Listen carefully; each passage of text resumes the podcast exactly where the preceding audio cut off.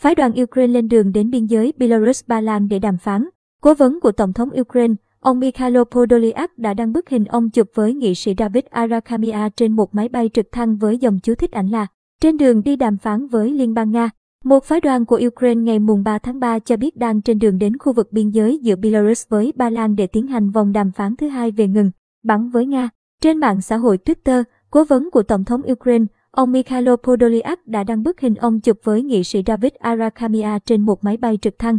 Ông viết chú thích ảnh là trên đường đi đàm phán với Liên bang Nga. Trên mạng xã hội Facebook, nghị sĩ Arakamia cho biết đàm phán sẽ bắt đầu trong 2 giờ nữa. Đồng thời viết thêm rằng một hành lang nhân đạo sẽ là một trong các chủ đề được đưa ra thảo luận trong vòng đàm phán tới và các chủ đề khác sẽ tùy tình hình.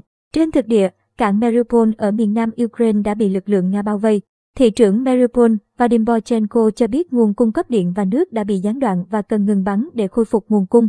Trong một diễn biến mới nhất, Ukraine đã kêu gọi Tổ chức Thương mại Thế giới WTO trừng phạt Nga.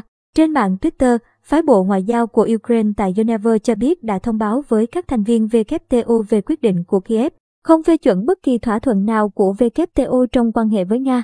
Phái bộ này cũng dẫn bức thư của đại sứ Ukraine Yevgenia Filipenko gửi tới Đại hội đồng WTO ngày 2 tháng 3 kêu gọi WTO chấm dứt sự tham gia của Nga tại WTO.